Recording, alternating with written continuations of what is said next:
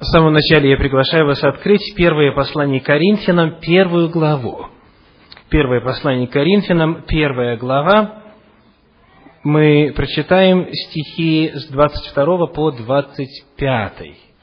Первое Коринфянам, первая глава, стихи с 22 по 25.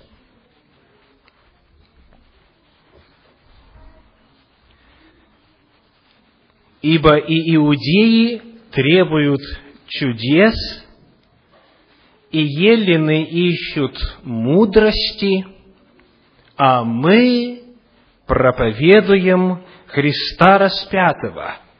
Для иудеев соблазн, а для еленов безумие. Для самих же призванных, иудеев и еленов, Христа Божью силу и Божью премудрость, потому что немудрое Божие премудрее человеков, и немощное Божие сильнее человеков. Каждый из нас чего-то ищет и чего-то требует. Поиск и стремление вложено в саму природу человека. Кто такие иудеи в этом отрывке? Почему они требуют чудес? Кто такие елены? Почему они ищут мудрости? Что ждем и чего ищем? Чего ожидаем от духовного опыта мы? Моя проповедь сегодня называется «Христос иудеи и елены. И мы посмотрим на это место священного писания для того, чтобы увидеть два разных пути, два подхода, два разных принципа построения духовного опыта, для того, чтобы научиться для себя на примере иудеев и еленов первого века в отношении которых писал апостол Павел. Первое послание Коринфянам, первая глава, стихи с 22 по 25.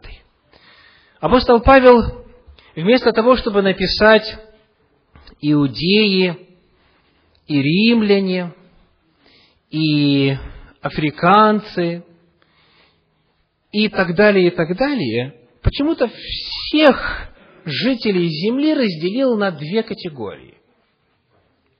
Иудеи и еллены. На два типа. Эти два типа при исследовании очень точно описывают огромную разницу в менталитете, которая и сегодня существует в наше время. Менталитет – это мировоззрение, это кругозор человека и его позиция на общество, на все, что есть вокруг него. Когда мы задаем вопрос, почему только две категории и чем они друг от друга отличаются, иудеи и елены, мы обнаруживаем одну фундаментальную истину, которую необходимо осознавать, понимать всякому, кто надеется быть в состоянии понять Библию, Слово Божье. Итак, конфликт менталитетов. В самом начале проповеди я хочу а, поделиться несколькими абзацами книги Евангелие во святилище, которое написано исследователем Александром Болотниковым. Конфликт менталитетов. Он пишет, основным барьером для человека является различие между современной европейской культурой и менталитетом и теми, которые существовали три с половиной тысячи лет назад – эти различия обусловлены не только временем, но и особенностями менталитета, сформировавшегося в европейской и русской культуре в настоящее время. Так сложилось исторически, что в основу современного мышления европейца положена греческая философия. Вот те самые елены, которых упоминает Павел. Елены – это греки. В своей книге по истории философии Бертран Рассел пишет, во всей истории нет ничего более удивительного и ничего более трудного для объяснения, чем внезапное возникновение цивилизации в Греции. Многое из того, что создает цивилизацию, уже существовало в течение тысячелетий в Египте и Месопотамии и распространилось оттуда в соседние страны. Но некоторых элементов не доставало, пока они не были восполнены греками. Чего они достигли в искусстве и литературе, известно каждому – но то, что они сделали в чисто интеллектуальной области, является даже еще более исключительным. Они изобрели математику, науку и философию. На место простых летописей они впервые поставили историю. Они свободно рассуждали о природе мира и целях жизни, не обремененные путами какого-либо традиционного ортодоксального учения.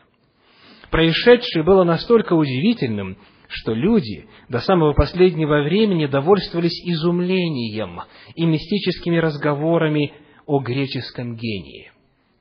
Многие понятия, названия, науки уходят своими корнями в древнюю Грецию.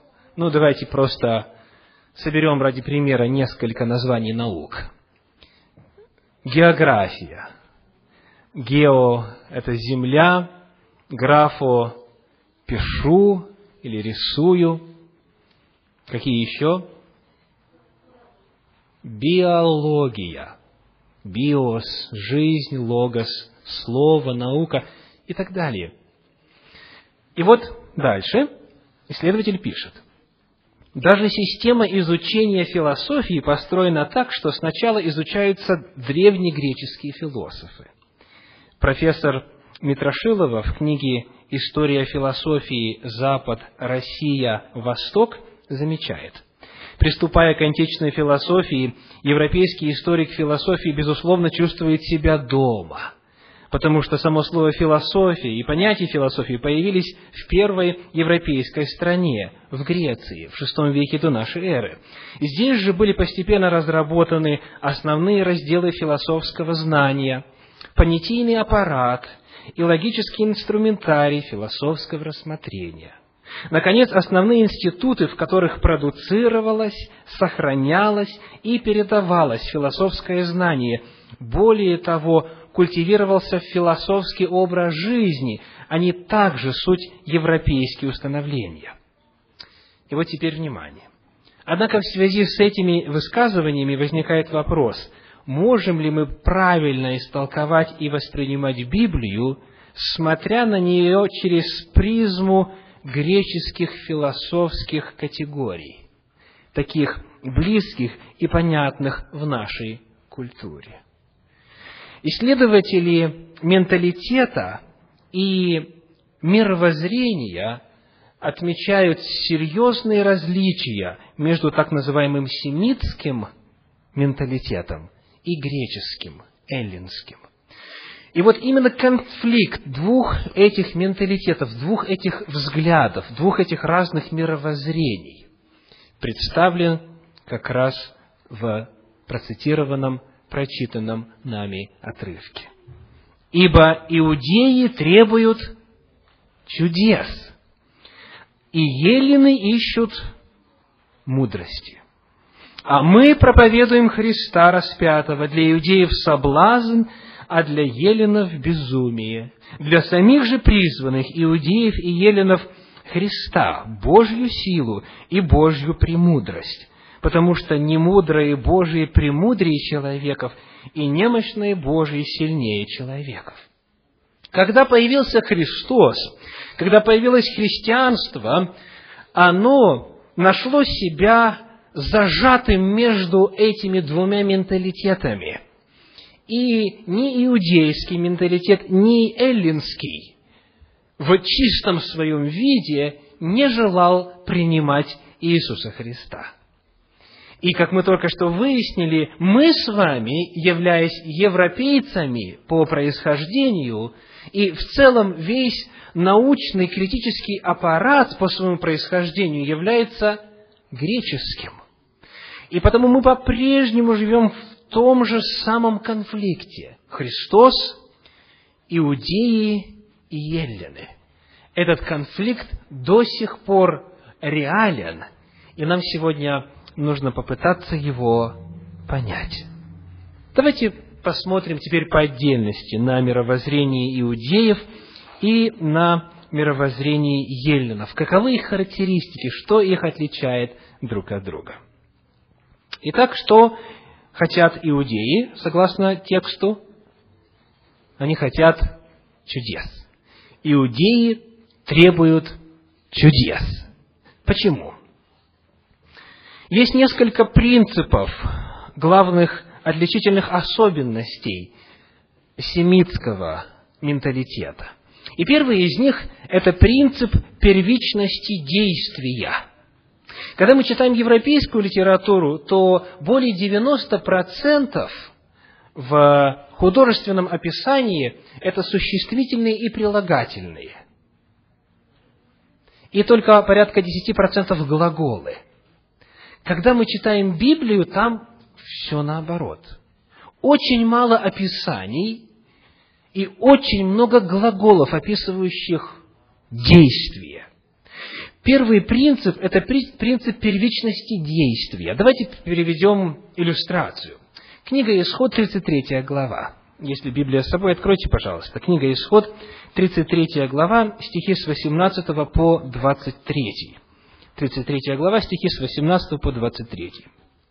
Моисей сказал, «Покажи мне славу Твою».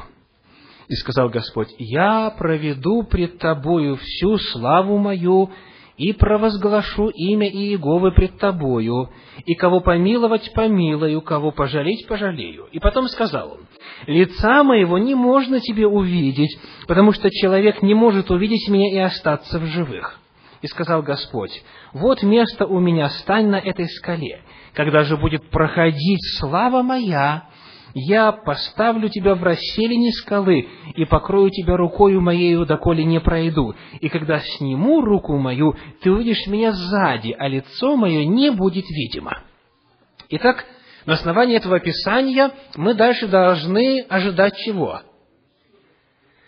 Ну хорошо, если не лицо, если не во всей славе, то, по крайней мере, перед нами будет представлен портрет. И вот Господь появился, и Он был и 90% описания. Но мы ничего подобного не находим. Мы так и не находим, как Бог выглядит – когда мы читаем исполнение этого обещания, что вот я пройду и покажу славу мою, и ты меня увидишь сзади, то мы читаем следующее, 34 глава книги Исход, стихи с 5 по 8. Следующая глава, 34, стихи с 5 по 8. «И сошел Господь в облаке, и остановился там близ него, и провозгласил имя Иеговы. И прошел Господь перед лицем его и возгласил, Господь, Господь Бог человеколюбивый и милосердный, долготерпеливый и многомилостивый и истинный, сохраняющий милость в тысячи родов, прощающий вину и преступление и грех, но не оставляющий без наказания, наказывающий вину отцов в детях и в детях детей до третьего и четвертого рода. Моисей тотчас спал на землю и поклонился Богу. Где описание? Как Бог выглядит? На кого Он похож? Какие цвета? Что Он является собой в визуальном плане? Абсолютно никакой информации. Единственное, что нам сообщается, это что? Каков Он? Каковы его действия? Он долготерпелив, он много милостив, он любящ, он прощающий и так далее. И вот как раз именно это интересует Моисея не картина славы Божией потрясла Моисея, а откровение Божьего характера, его свойств, его сущности. Вот это самое главное. А как он выглядит, не имеет значения. Вот это первый принцип, принцип первичности действия над описанием, над визуальной характеристикой. Еще один очень важный аспект мировоззрения семитов – это качественная оценка предмета в противовес количественной. Приведем пример.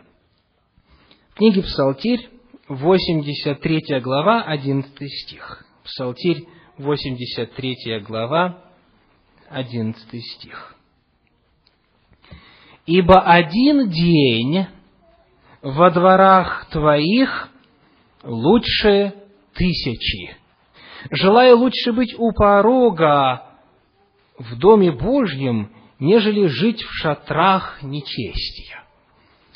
Значит, автор этого псалма говорит, «Меня не столько волнует продолжительность времени, сколько качество времени. С кем я его проведу? Каким это время будет? Что будет в результате? Вот эта качественная оценка сущности явлений еще один очень важный момент в иудейском менталитете. Вечная жизнь хороша не тем, просто, что она не будет иметь конца, что это миллионы и миллиарды лет, а именно тем, какой она будет. Ведь согласитесь, что миллионы и миллиарды лет жизни вот такой, как у нас сейчас на Земле, это вовсе не блаженство и вовсе не благо. Суть не в том, чтобы жить вечно. Ведь можно жить вечно и в вечном пламени, это тоже вечная жизнь. Но не такую вечную жизнь предлагает Священное Писание. Отличие вечной жизни именно в ее качестве, что это жизнь в познании Бога, в соединении с Ним, в любви к Нему. Это жизнь в особых условиях, это качественно жизнь, которая ни в какое сравнение не идет с многими годами жизни на этой земле. И потому псалмист говорит, желаю лучше быть у порога в Доме Божьем, лучше один день во дворах твоих провести, нежели тысячу лет прожить вне. Итак, принцип первичности действия, принцип качественной оценки и вытекающий отсюда принцип прагматичности. Помните, однажды апостол Петр задает вопрос Иисусу Христу. Евангелие от Матфея, 19 глава, стихи с 27 по 29. Матфея, глава 19, стихи с 27 по 29. 27 по 29. Тогда Петр, отвечая, сказал ему, «Вот мы оставили все и последовали за тобою. Что же будет нам?» Знакомый вопрос.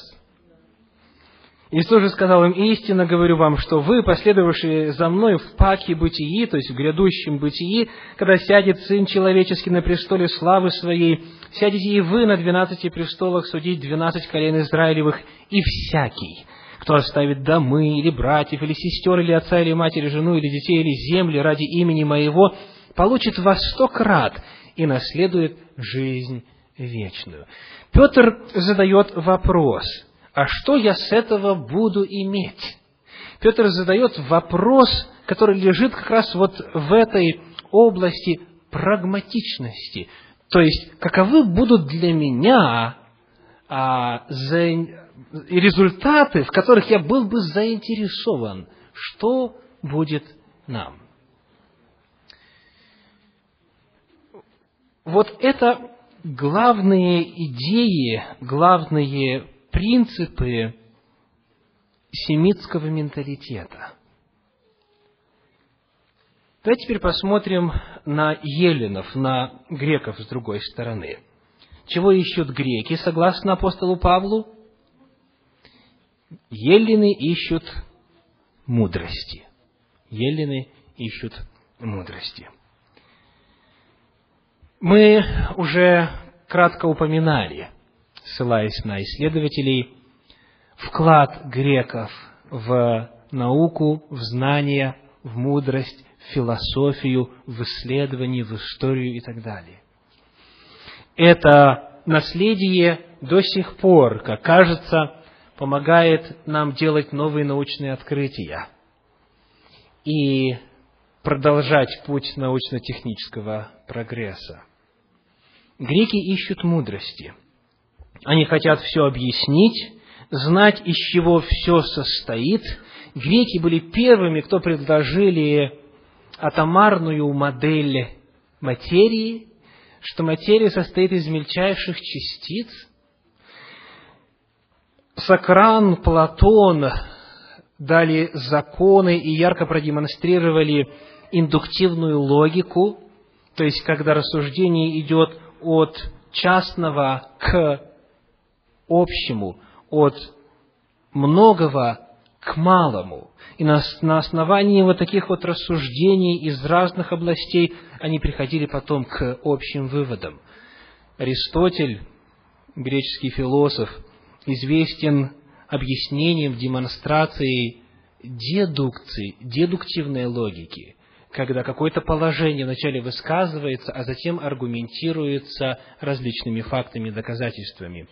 То есть в области интеллектуальной, в области философской и научной греки оставили для нас большой багаж. Очень интересно в связи с этим заметить следующее. Греки были первыми в истории человеческой цивилизации, которые начали аллегоризировать мифы. То есть, о чем идет речь?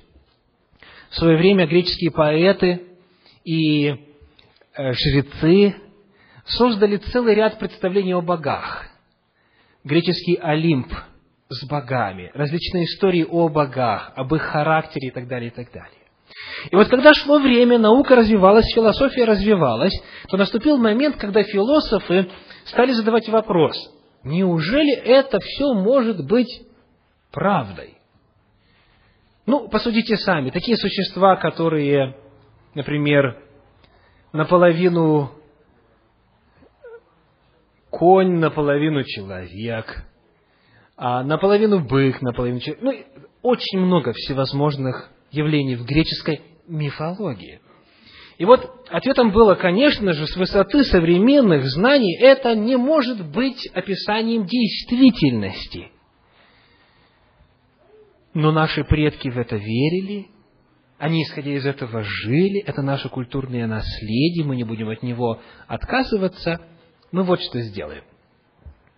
Мы начнем процесс аллегоризации мифологии. То есть мы скажем, что это теперь не реальные действия, а это изначально, образно, аллегорически, духовно, символически рассказывалось об открытых нами только сейчас законах. И до сих пор в области психологии, например, пользуются греческими мифами для объяснения, для объяснения или для описания каких-то видов человеческих взаимоотношений ну, такие самые, самые распространенные, Эдипов комплекс, комплекс Электры и так далее. То есть целый ряд. Что произошло? Эти истории сохранились, они продолжают жить, они продолжают действовать, но теперь ученые говорят, это никогда изначально не означало буквальность, реальность, это описывало общие принципы истории, психологии, науки и так далее. И потому, если мы не будем утверждать, что это буквально, а просто согласимся с высоты современных знаний, что это аллегория, то тогда никаких конфликтов между религией и наукой не будет. И вот, когда появилось христианство, с его утверждениями о том, что Бог стал плотью, что Он жил, будучи человеком, и что Он был распят, и что Он был воскрешен. Когда христианство стало распространяться и провозглашать эти истины, для греков это было крайне неприемлемо. Давайте теперь посмотрим, как иудеи, которые требуют чудес, и как елены, которые ищут мудрости, как они отреагировали на появление христианства и на главные постулаты христианской веры. Каково отношение их ко Христу и Его миссии. 23 стих 1 главы 1 послания Коринфянам говорит, «А мы проповедуем Христа распятого, для иудеев что? Соблазн. Для иудеев соблазн. Почему? Давайте посмотрим, как иудеи в целом, в большинстве своем, восприняли миссию Иисуса Христа. Иудеи в первом веке нашей эры ожидали политического мессию, который, придя, освободил бы их от иго римлян, от политического иноземного гнета, и настало бы мессианское царство, в рамках которого иудеи играют главную роль и фактически в рамках этого золотого века управляют всей землей. А Христос приходит, и вместо вот таких прагматичных планов говорит, мое царствие, что дальше, не от мира сего. Если бы оно было от мира сего, то мои служители за меня подвязались бы, я не был бы предан тебе, Пилат. Иисус Христос говорит о Царствии Божьем, о Царствии Небесном, о Царствии Духовном, и это, конечно же, большой соблазн. Какой же ты Мессия, если ты дал себя распять? Где твое божество, где твоя божественная сила? По большому счету, в своем большинстве иудеи отвергли Иисуса Христа, потому что исходили из вот такой прагматической предпосылки о том, каким должен быть Мессия. И потому пришло разочарование. У Уильяма Баркли, новозаветного богослова, есть следующее замечание по этому поводу. Он говорит, в 45 году нашей эры появился человек по имени Феудас, убедивший тысячи людей бросить свои дела и пойти за ним к реке Иордан, обещав, что по его слову воды Иордана расступятся, и он проведет их по суше через реку огромное количество людей пошло за ним и откликнулось, потому что он обещал что? Чудо. Чудо. Дальше. В 54 году в Иерусалиме появился человек из Египта, утверждавший, что он пророк. Он побудил 30 тысяч человек последовать за ним на Масличную гору, пообещав, что по его слову падут стены Иерусалима. Именно этого ожидали иудеи. И хотя Иисус Христос тоже совершал чудеса, и Он помогал людям, Он их исцелял и так далее, Он никогда не делал чудеса главным в своем служении. Он никогда не говорил о том, что чудеса доказывают его божественное происхождение или его мессианство. Он не ставил их во главу угла. Он имел силу и совершал чудеса, но чудеса не были главным в его миссии. И вот в Евангелии от Иоанна в 11 главе, в стихах 47 и 48 мы читаем на эту тему так – Евангелие от Иоанна, 11 глава, стихи 47 и 48. Тогда первосвященники и фарисеи собрали совет и говорили, что нам делать? Этот человек много чудес творит. Если оставим его так, то все уверуют в него, и придут римляне и овладеют и местом нашим, и народом. Какой подход? Прагматичный подход. Забота о том, чтобы не дать разрастись этому движению настолько сильно, чтобы все поверили в то, что земное царство не нужно, а небесного достаточно, чтобы все прониклись принципами, кто ударит тебя в одну щеку, подставь ему другую, тогда что же случится? Тогда мы вообще погибнем. Смотрите, какой парадокс. Они говорят, он много чудес творит. Нелогичнее ли было сказать, тогда нам нечего бояться. Мы не будем ненавидеть, мы не будем враждовать с римлянами, мы не будем дозволять зелотам вырезать ни в чем не повинных римских граждан. Мы будем надеяться на что? На чудеса. И если надо, Господь нас спасет. Но вот на каком-то этапе подход чудес перестает быть достаточно сильной мотивацией.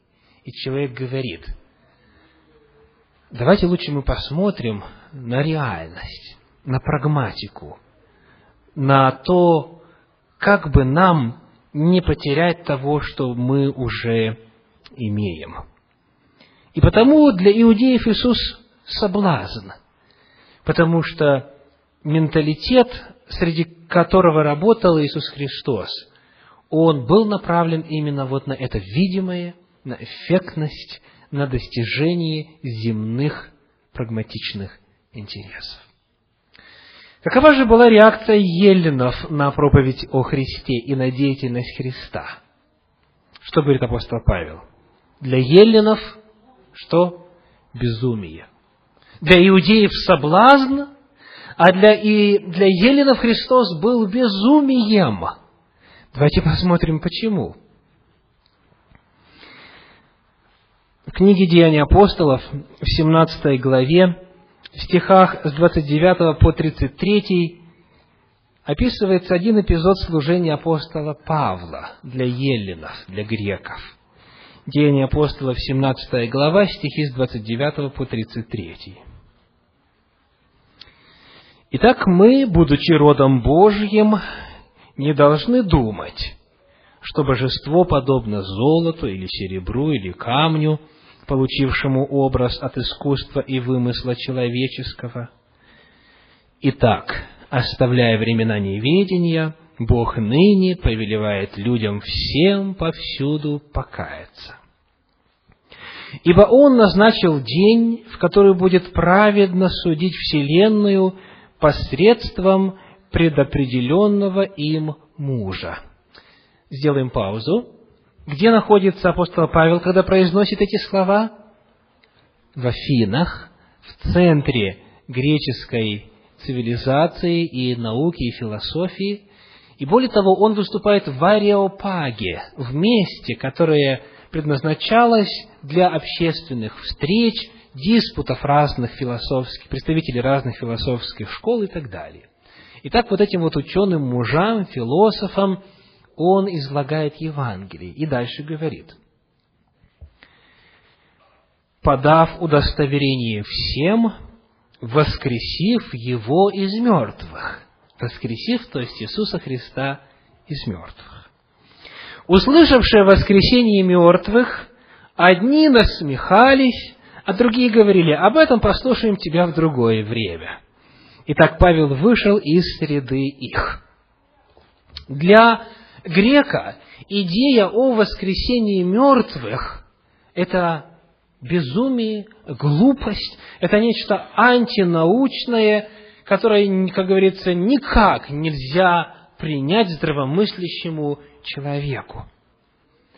Греческий философ второго века нашей эры Цельс, энергично нападавший на христианство, писал, «Бог добр, прекрасен и счастлив и он в том, что прекраснее и лучше всего. Если же, однако, он снисходит к людям, это вызывает в нем изменения. И изменения обязательно к худшему. Из доброго в плохое, из прекрасного в безобразное, из счастливого в несчастное, из лучшего в худшее.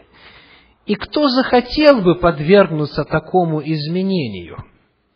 Смертные меняются естественно, бессмертные же должны навсегда оставаться неизменными. Бог никогда не согласился бы на такое изменение, писал он, выступая против чего? Против Бога воплощения.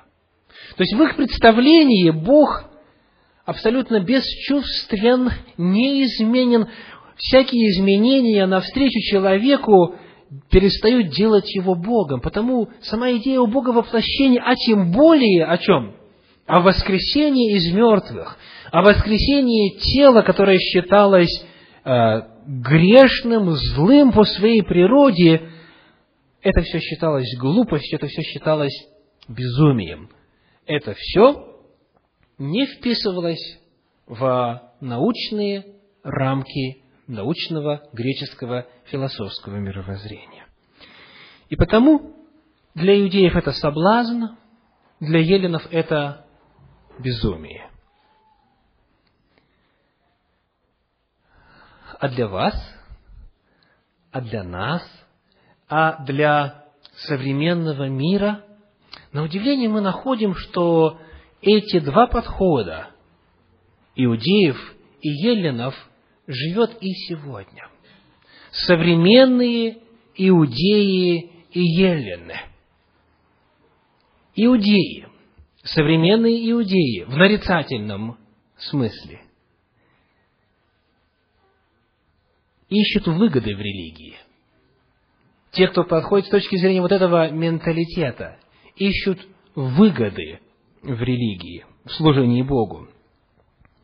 Если Господь будет меня благословлять, если Он решит мои проблемы со здоровьем, если Он пошлет мне хорошего спутника жизни, если я нашел девушку-христианку, то, конечно, приму крещение, что тут такого?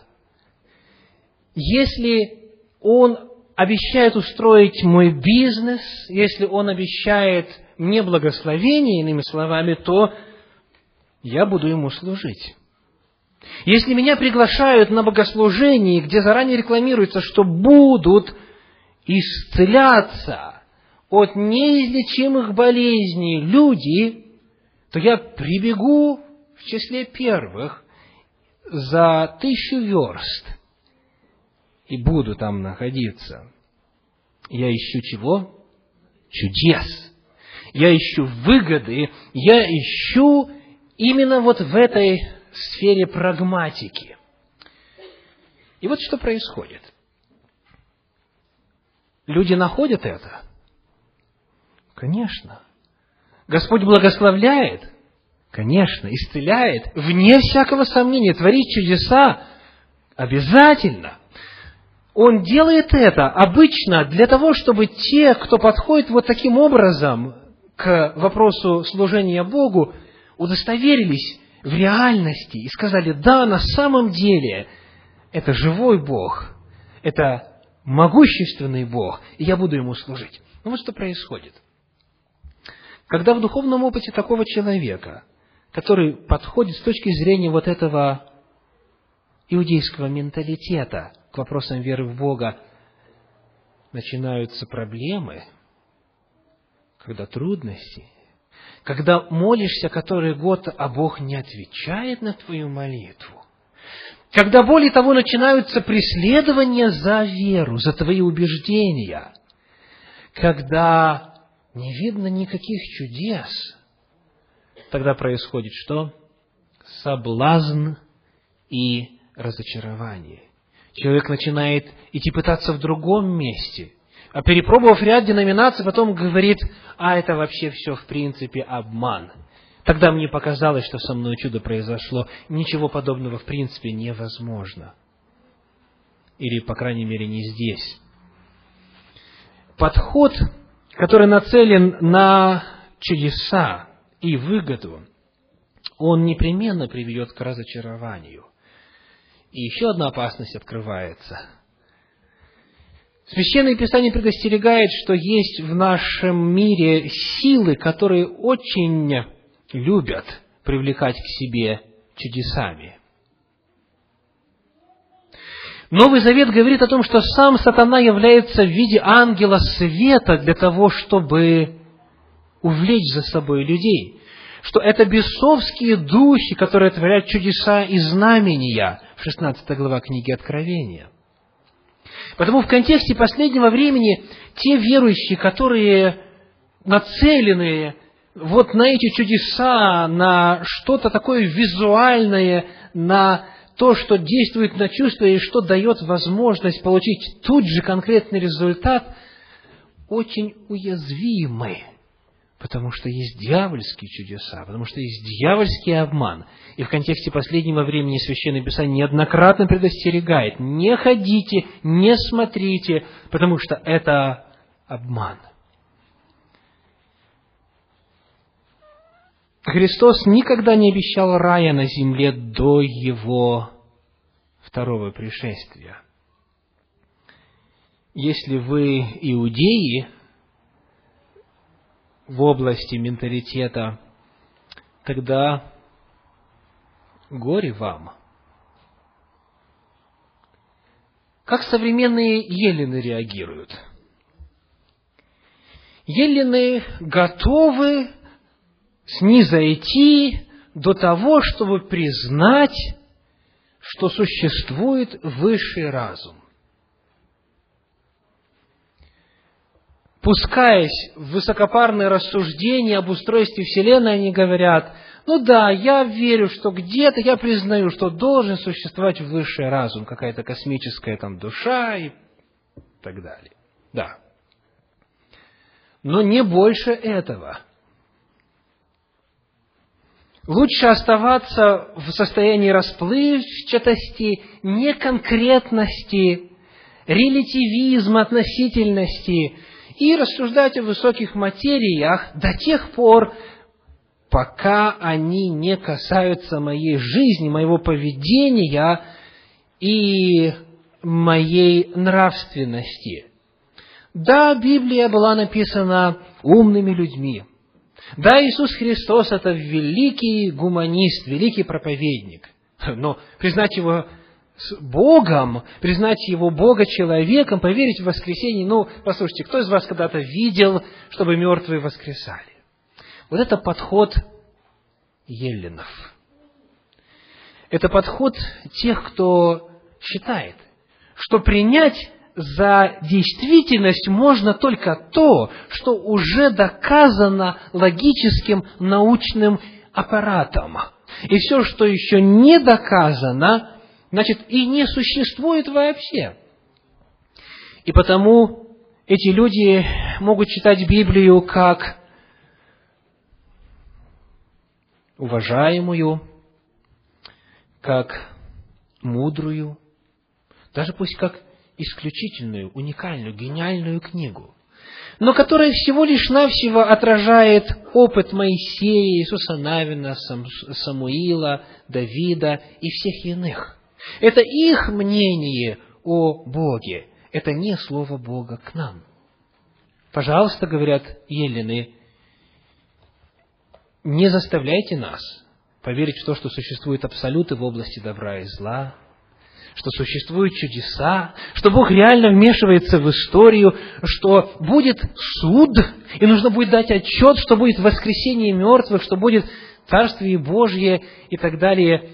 Это все, конечно же, раньше было, вот наши предки в это верили, но нам нужно произвести демифологизацию. Освободиться от мифов Библии, а в остальном мы не против жить по ней. И то в принципе, но когда у нас особые условия, то в нашей ситуации мы будем поступать так, как мы считаем нужным. Еще одна проблема, дорогие братья и сестры – те, кто вошел в церковь как Еллин, они начинают перетолковывать Библию на свой лад. Потому что если их понятия не соответствуют тому, что говорит Библия, значит, следовательно, с Библией что-то не то, ведь мы же мудрецы, мы философы, мы знаем, у нас образование. Еще одна сторона этого вопроса такова. Тот, кто входит в церковь как Еллин, подходит к Библии как еще одной сфере знаний. И говорит, значит, географию я изучил, в школе физику изучил, значит, высшее образование в области математики есть, а вот это дело еще не изучал. И потому приходится слышать такие фразы. Что вы, верующие, никак не можете выучить эту Библию? Уже десятки лет в церкви, уже давным-давно пора... Я вот буквально цитирую. У Ленина сколько томов собрания сочинений? Пятьдесят. Так там пятьдесят томов, и то я изучил и все знаю, а вы тут один том бьетесь и никак не можете изучить. То есть они подходят к этому как? Это просто набор фактов, знаний, информации, которую просто нужно изучить, закрыть эту книгу и пойти дальше. Потому что я ищу только мудрость. Меня не интересуют чудеса, Божья сила, Божьи действия, моя жизнь в контексте этой информации. И когда кажется, что уже все исчерпано, когда раздаются такие голоса, вот как однажды в Нижнем Новгороде в отношении моего служения было сказано, Виталий Иванович уже себя исчерпал. Чего мне дальше приходить в эту церковь? То есть, ничего нового тут уже узнать нельзя. Все. Зачем дальше изучать? Итак, современные иудеи, современные евлены. Каков же верный путь, который предлагает Господь в своей книге? В первом послании Коринфянам, в первой главе, ответ таков. Первое Коринфянам, первая глава, 23-24 стих. «А мы проповедуем Христа распятого, для иудеев соблазн, для еленов безумие, для самих же призванных, иудеев и еленов, Христа». И дальше очень важно. Божью силу и Божью премудрость. То есть, силу которую ищут иудеи в чудесах, мы находим в Иисусе Христе. Те же самые иудеи находят и знают эту силу в своей жизни. Они могут сказать, Господь в моей жизни совершил это и другое и третье, потому что Он реален, Он жив, Он до сих пор совершает чудеса. И в нем мы находим также что? Божью премудрость потому что это в действительности неисследимые глубины.